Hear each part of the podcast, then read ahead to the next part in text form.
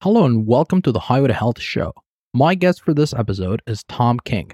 He's an entrepreneur, author, and self described biohacker. Amongst his many accomplishments, Tom is most proud of how he was able to change his life by taking ownership of his health, putting in the work, and never looking back. In his book, Guy Gone Keto, he shares not only a diet, but his entire wellness program, the one that helped him lose more than 70 pounds, and one which I assure you will keep you fit and healthy for life if you follow it.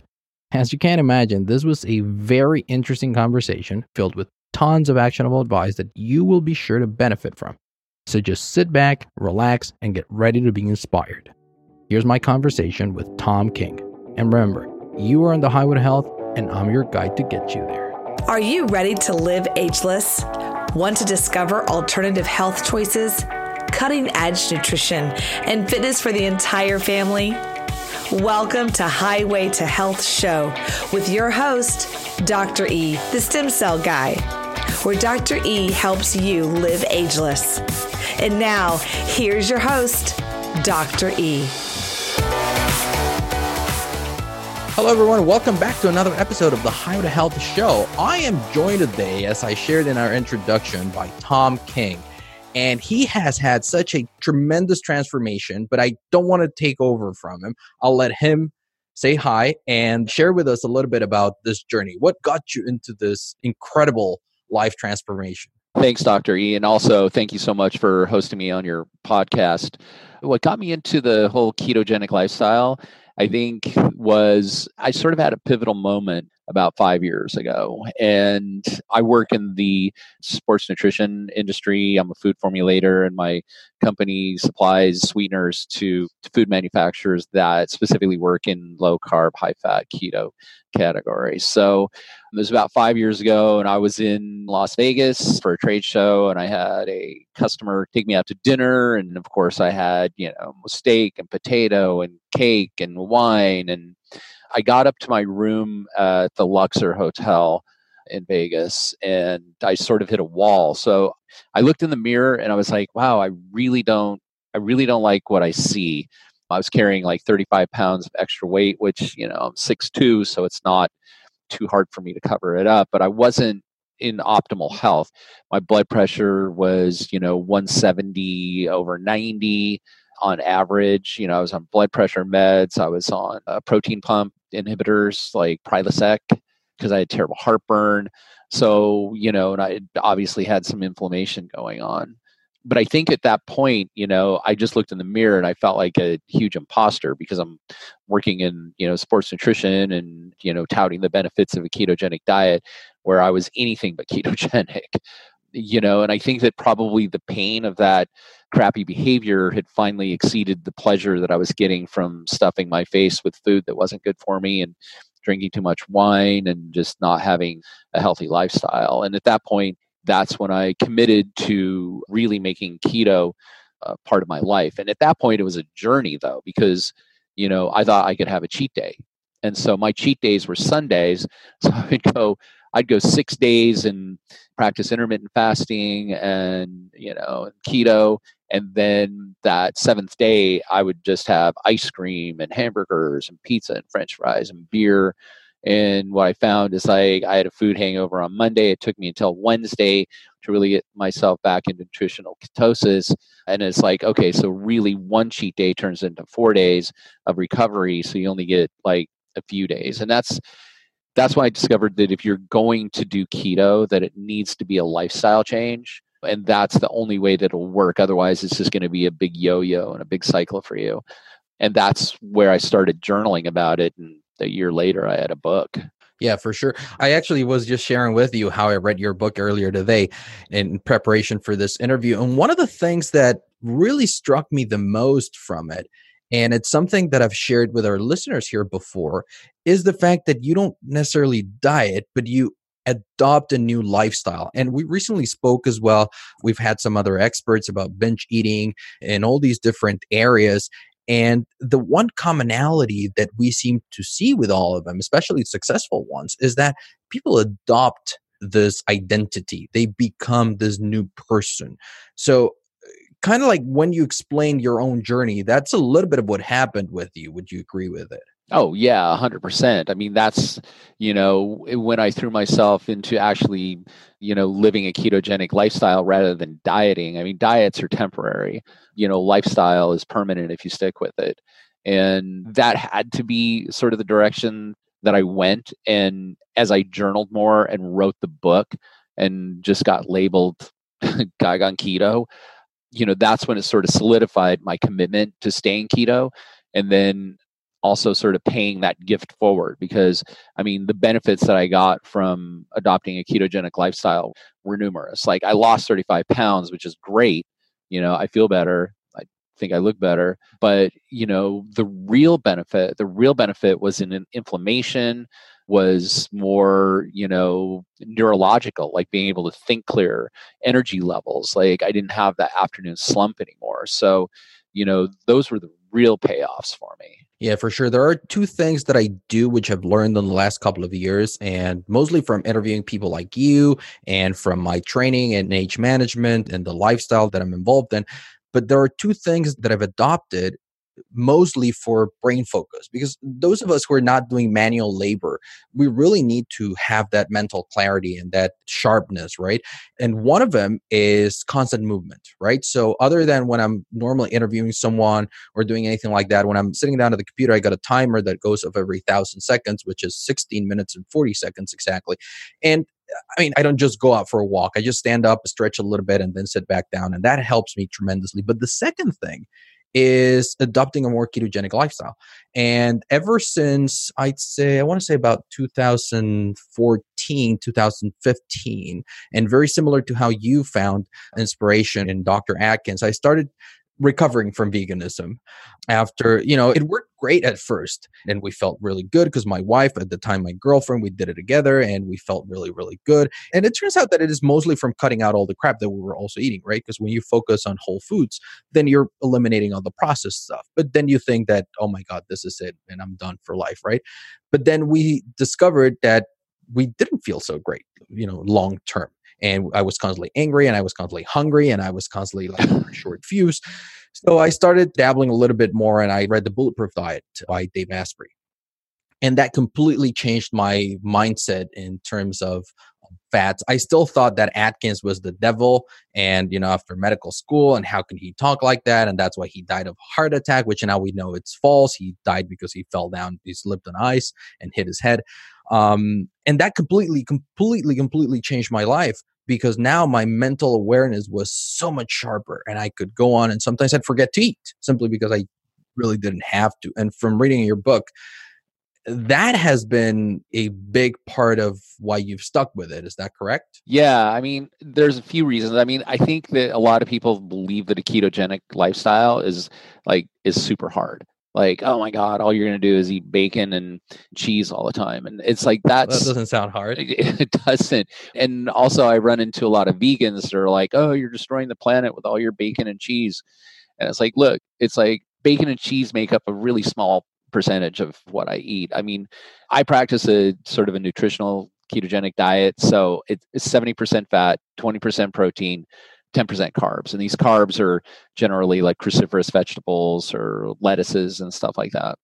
I mean, it's been super easy for me because, you know, when you say that, you know, you forget to eat, that's, I believe, is because fat is so satiating and it's slow burning. And that would be the difference with your brain function as well. Like if your brain is functioning on glucose, you know, and once those glucose stores kind of end, you know, that's where you can get your slump and your drop off. But it's like when you know when you eat fat your liver metabolizes the fat you know and turns it into ketones and your brain can actually burn ketones but it burns it at a, a slower more steady rate and i think that that's the thing that that's helped me the most is that steady burn instead of those spikes yeah, for sure. I mean, those are all tremendous, tremendous benefits. I want to go a little bit deeper into this because I think that a lot of our listeners uh, especially this year. I mean, if somebody hasn't heard of the keto diet by by October, November of 2019, I don't know where they live. They probably are not listening to this podcast anyway, right? So a lot of people are curious about the ketogenic diet. they see a lot of people have great success. They see a lot of really positive results, not just in weight loss, but in mental acuity and in a lot of different things. But they feel exactly how you described it at first. It's like, there's only so much bacon and cheese that I can eat. So, why don't you walk us through, if you will, what is a normal day of eating for you? Well, I practice intermittent fasting, so my feeding window is generally between 1 p.m. and 7 p.m. So I don't usually eat after that.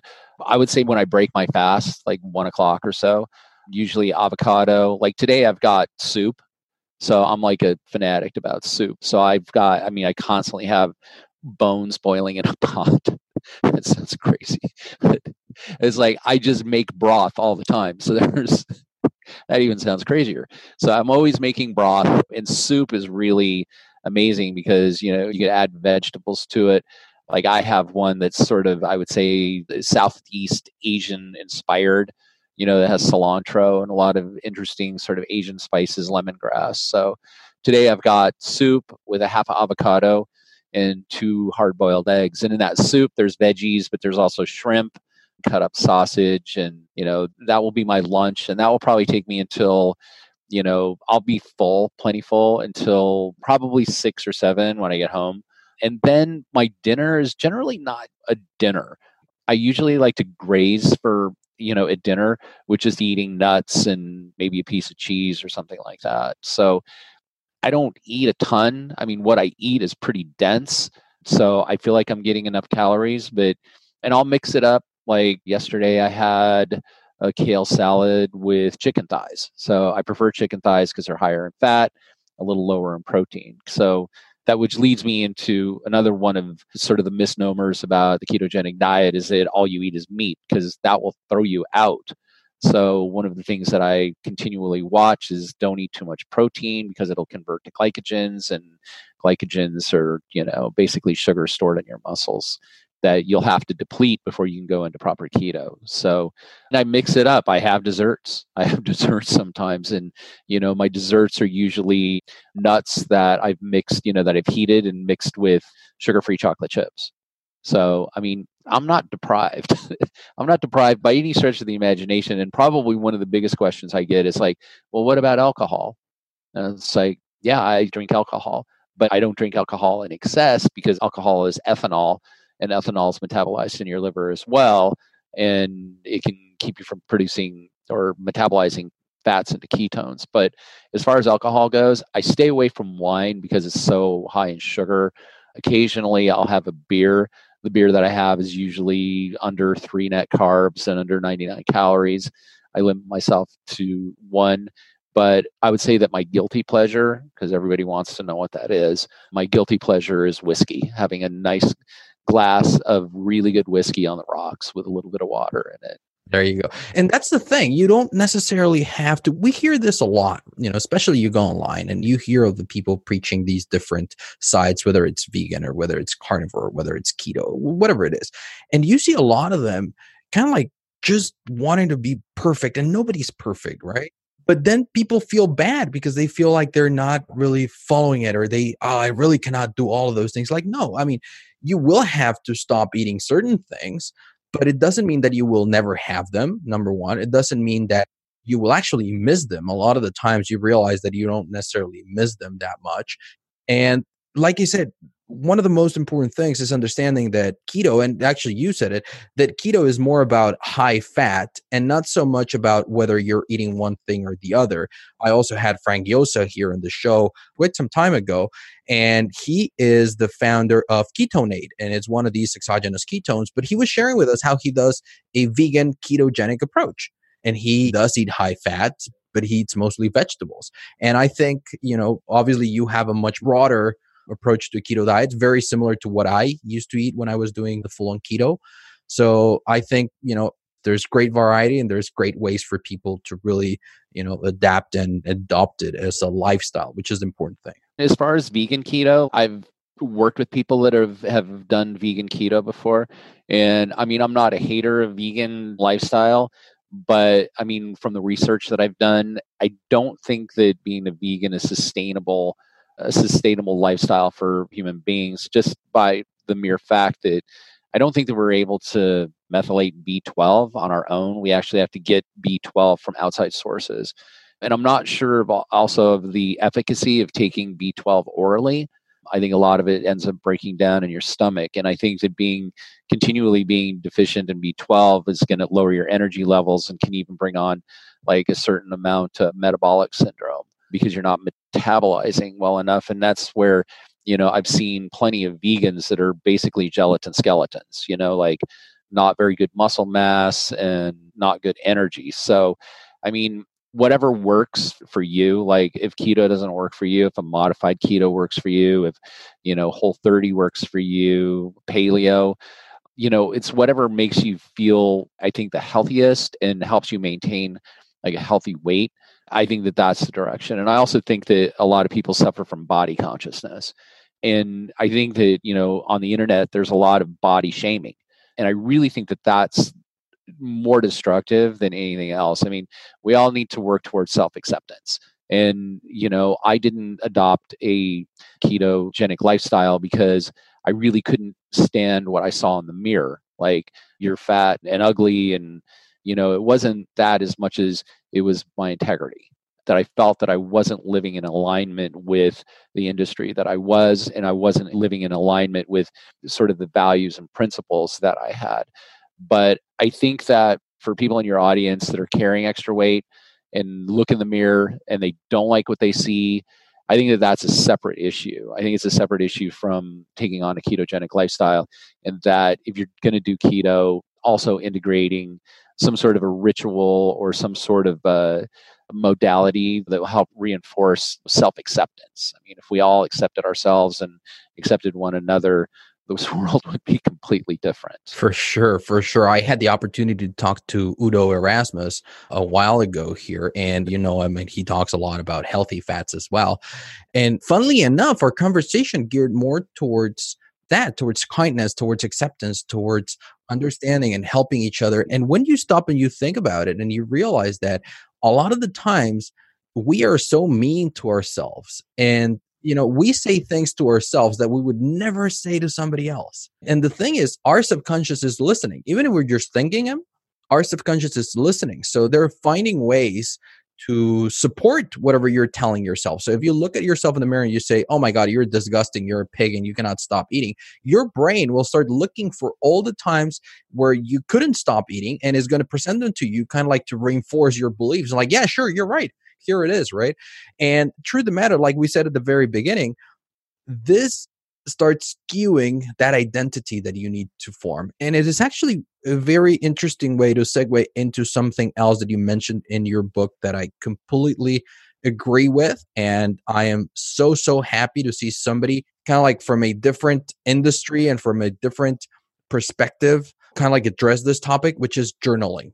So this is a practice that I brought into my life a while ago and has changed it.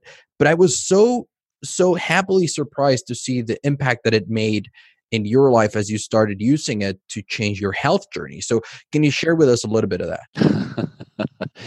this is a topic that just is right in my heart. So, yeah, I'm an avid journaler. And I have a lot of people because I do a lot of podcasts and they're like, hey, where do you even start with journaling? Because like I'll sit in front of a blank page and don't even know what to do. And I'm like, oh, I have a great solution for that. And that's asking yourself questions. Because I think that you ask yourself the right question and you're going to find the right answer to just about anything. So in my journaling process, I have a blank page. I have a blank page in front of me every single morning. So I never miss journaling. I mean, journaling is the primary thing and I'm committed to it on a daily basis, meaning I bring my journal everywhere with me. It doesn't matter the circumstances. You will find me writing first thing in the morning. And I would think by journaling, I sort of create the masterpiece that I want my day to be. But I do ask those questions. Like I ask questions. The first question I ask myself is, how do I feel today? Like, what's going on with me? You know, do I feel frustrated? Do I feel angry? Do I feel happy? Do I feel well rested? You know, so I ask myself, like, how am I feeling? Next question I ask myself is, what can I do today to do or be better? And that one's a toughie because you have to be kind to yourself because it's easy to slip into beating yourself up like, yeah, you know, I'm not going to be lazy today like I was yesterday. It's like, what am I going to do to be better? You know, I'm going to practice sobriety. And when I say sobriety, I don't mean staying off liquor and pot. I mean sobriety of keeping yourself in check with your ego. After I write a bunch on what I'm going to do to be better that next day, the one that really I've been working on a lot is what am I willing to let go of that is holding me back from being the best person I possibly can be. And this one, I have been, this has been the question that's just been, that I've been working on for the past six months. And the thing that comes up for me is fear. It's like, what am I going to let go? I'm going to let go of fear. I'm going to let go of the fear of what other people think of me. I'm going to let go of my fear of aging, becoming infirm, you know, my fear of death so a couple months ago, I was just like, I can't remember. I was listening to a podcast or reading something, and I ran into the Serenity Prayer. And so the Serenity Prayer is from AA, and I'm not a religious person at all. So I kind of twisted it around. So I think it goes, God grant me the ability to accept the things that I cannot change, change the things I cannot accept, and the clarity to recognize the difference between the two. And so I've been using that and leveraging the serenity prayer into give me the ability to accept the things I cannot change. Like I can't change aging. I can't change that I'm going to die. And I can't change what other people think. And aging is one of those things that people are, oh, I'm aging. But you know what? Aging is a privilege. Aging is a privilege because the alternative is death. And so it's like when you look at these things and you start shifting your mindset, and it's like, well, so give me the ability to let go of my fear of death. And it's like, well, death is a common thread of all living things. Like all living things do come to an end. And when you really embrace mortality and you see how short life is, it really makes the moments that you have left so much richer. And that part of it is so, so poignant and beautiful to me. And then moving on to grant me the ability to change the things I cannot accept. And so when you recognize the things that you have the power to change, mindset, thoughts, habits, your circle of friends, circumstances, most circumstances that you find yourself in, what it does is it brings that power back to you. It's like some things you can't change, some things you can. And work on having the clarity to know the difference between the two. And from that, I move into gratitude you know like what am i grateful for? What am i grateful for today? I'm grateful for all of the people who love and care for me you know? I'm grateful for all my employees that have contributed to building my business. And you put yourself in a state of gratitude and you can't really have a negative attitude. It's just it doesn't work. Like you just put yourself in that state of gratitude and all of the crap and all of the stress seems to go away. And then i wrap up my journaling with a breathing affirmation. So I think breath is probably one of the most important things that we can use to get ourselves grounded. So I just do an affirmation of like, with every breath I draw, I attract abundance, I attract self acceptance, I attract loving kindness. And then with every exhale, I let go of self limiting beliefs, thoughts, habits, situations, people, and stuff like that. And then the next thing you know, you have an entire eight and a half by 11 piece of paper filled. So that's another interesting thing. You don't have a structured journal because a lot of people think that they need to buy these specific journals. It's pretty much from what you shared, it's a free flowing notebook.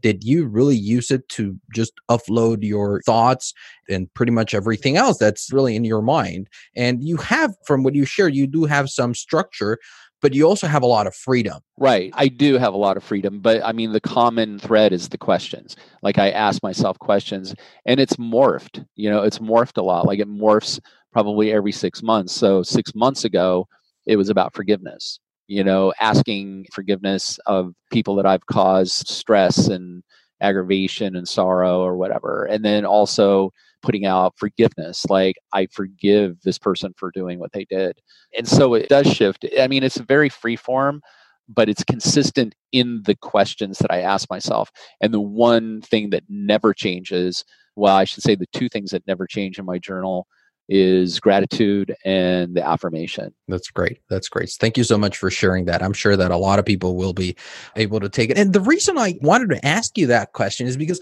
a lot of people hear these things and dismiss them as woo woo. I don't need that because it sounds simple. They're like, oh, that's too simple. They're looking for the next sophisticated answer. They're looking for the complex thing because I think in our head, we're thinking if it was so simple, everybody would do it. But then I also remember Jim Rohn's words, and he says the problem with simple is that if it's simple to do, it's very simple not to do. And that's what ends up happening to a lot of people. So whenever I see something like this from one of our guests, it's like, listen, you have got to share this because you've certainly enjoyed success in several areas, including health, which is what most of the people listening to the show are probably seeking. So, how much of an impact has this cost? And your answer didn't disappoint at all. Because, by the way, for those of you listening and those of you watching, here's his book. And I literally read it today. It's a very simple read. And the reason I bring it up is because it shows how pretty much anyone can decide to take control and ownership of their health and take control and ownership of their entire life.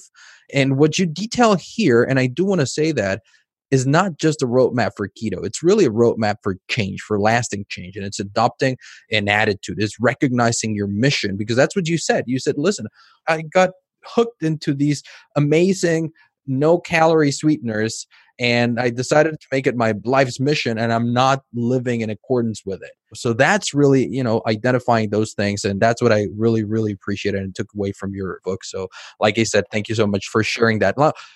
Let's just take a quick turn here and why don't you share with us a little bit about you know, I just picked a little bit here to our listeners your company, you're doing some great sweeteners, and you were kind enough to send some for me and my family.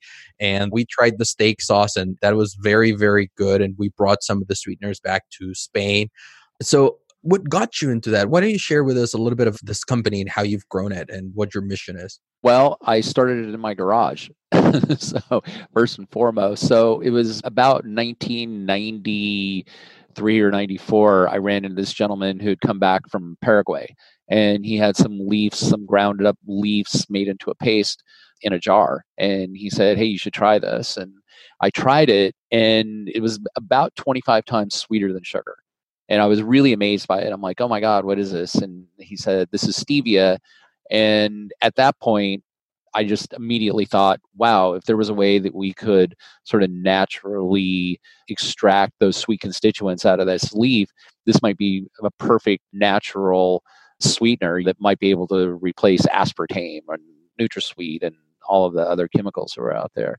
That sort of became my quest. And, you know, I had a day job, you know, I worked as an executive for a broadcast group. And so I had my day job, and that was supporting my side hustle, which was hiring chemists to be able to come up with a way to use natural water extraction to get the stevia you know the steviol glycosides which are the sweet constituents out so it could be a high intensity sweetener so it took me about four or five years, and I was able to partner with some companies, and we started bringing stevia into the United States. And then I found myself getting heavily involved in helping customers reformulate because you can't just drop stevia into something and expect to replace sugar because there's so much volume that you're missing because the stevia extract is about 250 times sweeter than sugar. So I found myself doing more and more and more formulations and adding more natural compounds that I would be running into, you know, like alcohol sugars and a new one that I've been working with called allulose, which is absolutely amazing. So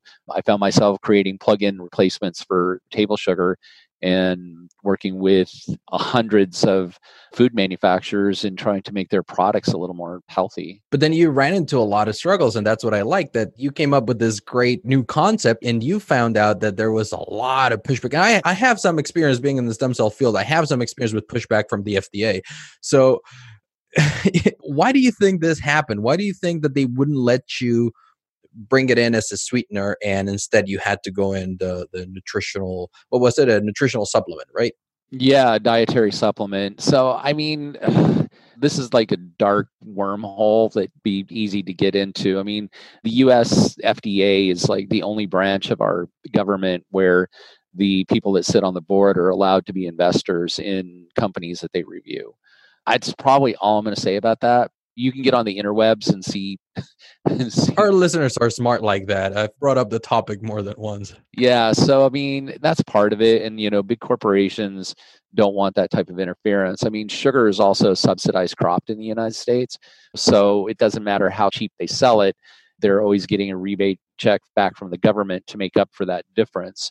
And so, sugar is sort of an insidious compound that's used in food because you know you could add sugar and if sugar costs you 15 cents a pound and tomato paste costs you $2 a pound and you find that you could add five times as much sugar and reduce the tomato paste and just increase salt and vinegar and have something that tastes like ketchup but the cost of the product to you is a quarter of what it would have been that increases those tangible bottom line gains and profits to big corporations. So there's a lot of components to sugar and sort of why it's used in food manufacturing. And then there's the other factor of oh when you have sugar you know it triggers the same sort of pleasure zones in your brain that cocaine does. I mean it's true it's been shown but i'm not sure that that's i'm not sure that food manufacturers that use a lot of sugar are insidious that way. I think that it's more of hey we're going to save a bunch of money by using sugar instead of other compounds and then there's just the added benefit of people getting addicted to it I tend to agree with you about these macabre theories, and I don't necessarily think that it goes all the way there. I think it's more about profits and money, and I completely agree. If they find a way to add a lot of sugar and makes it a quarter of the price and extends the shelf life, then that's a win-win in their books not so much in our health books but it is for them. And the reason i asked you is because also a couple of days ago a couple of weeks ago we had uh, dr glenn livingston here and he talks about binge eating. But before that he's a clinical psychologist and he worked consulting with several companies of the big food manufacturers. And surprisingly he also found himself after surrounding himself with these clients that he was incredibly obese and then it was that he stepped back and he kind of like analyzed what was going on in his life and realized all these different things and one of the things that he brought up is that the amount of stuff that manufacturers can put into food that isn't really food and get away with it. Like they can fill it up with basically cardboard, he was saying, and then you can add massive amounts of sugar and you can add all those things because in the end, what the FDA is testing for is, is it going to kill you? Well, no, not really not right away at least so they let it go ahead right? So that's what's shocking about the entire system and that's why i think it is so important for us as consumers to really take control of our health and that has always been my mantra because health is an active pursuit that we have to participate in. It's not we cannot expect our doctors to make us healthy we cannot expect the government to make us healthy. We cannot expect somebody else to make us healthy. It's something that each of us has to actually pursue. Absolutely. I mean, yeah, I think that it's critically important to read labels. You know, if you're getting, I mean, I think it's important that you shop the outside aisles of the grocery store because the outside aisles are where they're going to have the produce and, you know, meat and those are the things that you sort of need to lean into. Like once you start getting into the inner corridors, of the grocery stores where you're finding processed food, things in cans and things in bottles. And I'm not saying that everything in cans and bottles is bad, but I would say read the labels and read the nutritional facts panel because the nutritional facts panel will tell you how much sugar is in it. And that gives you the power of the consumer to make those decisions and say, you know, I'm not going to buy this because it's got 23 grams of sugar per serving, or not going to buy this because you know there's five ingredients, you know, like polysorbate five and you know, and monosodium glutamate and potassium sorbate and all of these various different compounds that you don't recognize them. And it's like, it doesn't sound like food to me. like, especially when shopping for an entire family, right? If you're going to feed your children. Uh, Just before this interview, I'm in Spain, so it's almost 9 p.m. And at around 7 p.m., my wife came over with our son. We have a two year old. And there's a park right out here. So we spent some time there. And there was another group of kids, and they were being given what I can assume is dinner. And it was these juices in a box. Each kid had a juice in a box, a little lollipop, and some sort of Twinkie bread thing. And that was it. And that was that was like normal. And my wife just looked at me and like uh, our son went over there kind of like to play with them. And she said, like, no, no, no, just come on over here. I don't want and she told me, I don't want them offering him something and he might take it. so we're a bit exaggerating about that But you know what? I think you have to. You have to be careful. You have to be aware of all those things. So, Tom, this has been such a tremendous interview so far, and I want to be respectful of your time. I know you're very busy. You took time off your schedule to be here with us, and I really, like I said earlier, I really do want to let you know. I want to acknowledge you for that. I think you're doing a great job, and I think you know helping bring keto to the limelight and really it has helped so many people and i think that making it easy and accessible like you have done with the great products that you're putting out there and like i said the steak sauce is really good some of the other sauces that we've tried are really really good so people can really get a taste for what keto is like and putting together what you did with the book and i know that for you it's probably one of the like oh it was easy just putting it out there but in reality i think it's a great introduction for a lot of people who want to change their health so thank you so much for doing that. Thank you doctor. Yeah i appreciate that. It's uh yeah, I mean, sometimes it's just hard for me to believe that I even wrote a book because people show it to me and they'll be like, "Are you going to autograph this?" I'm like, "What are you crazy?" but you get used to it, and I mean, every comment that I get like that, and every compliment that I get like that, just really sort of motivates me to write another book because I like to come from a space of contribution, and if I can make a little impact on the world and make people's lives better, I'm going to do it. So, thank you so much for having me on today. Yeah, not a problem. Now, before we say goodbye there's a couple of things that we normally ask our guests, and one of them is what are your top two or three simple, actionable pieces of advice that whomever's listening to us right now can take as soon as they finish this podcast, they can start taking action there to change their life around? Yeah, I would say number one, think it and ink it. And so, what that means is write it down. So, if you have an intention or you have something that you want to manifest, you write it down and come up with an action plan. I would say that number two is stay true to yourself. Like, don't make a lifestyle change for anybody else but yourself. Okay. I mean, you're looking, the only acceptance that you're ever going to get is self acceptance. And my third thing would be always come from a space of loving kindness because you never know what another person is going through. And it's easy to assume. But if you just like, I mean, if you just go through the world and just express loving kindness to one another, I mean, this world could make a major shift. Completely agree with every single one of those.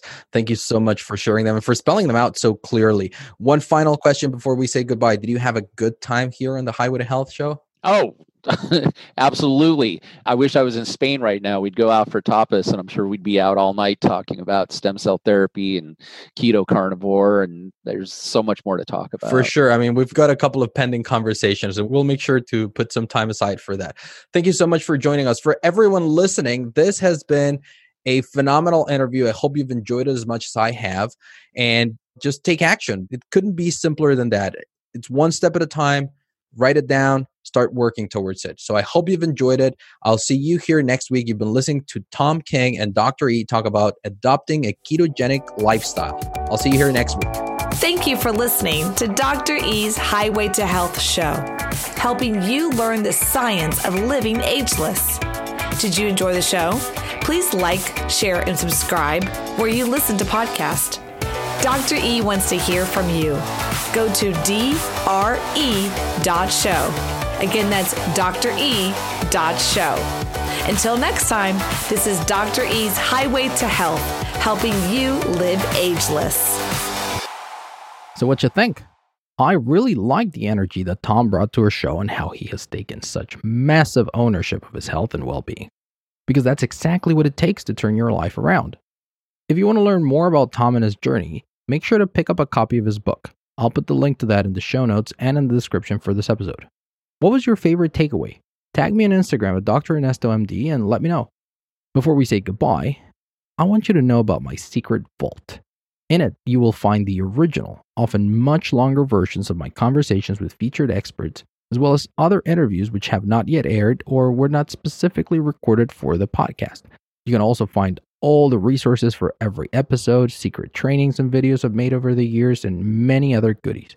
To request access, just head on over to dre.show forward slash goodies.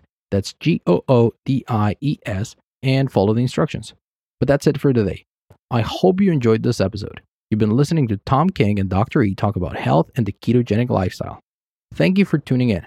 I'll see you here next week. And remember, you are on the highway to health, and I'm your guide to get you there.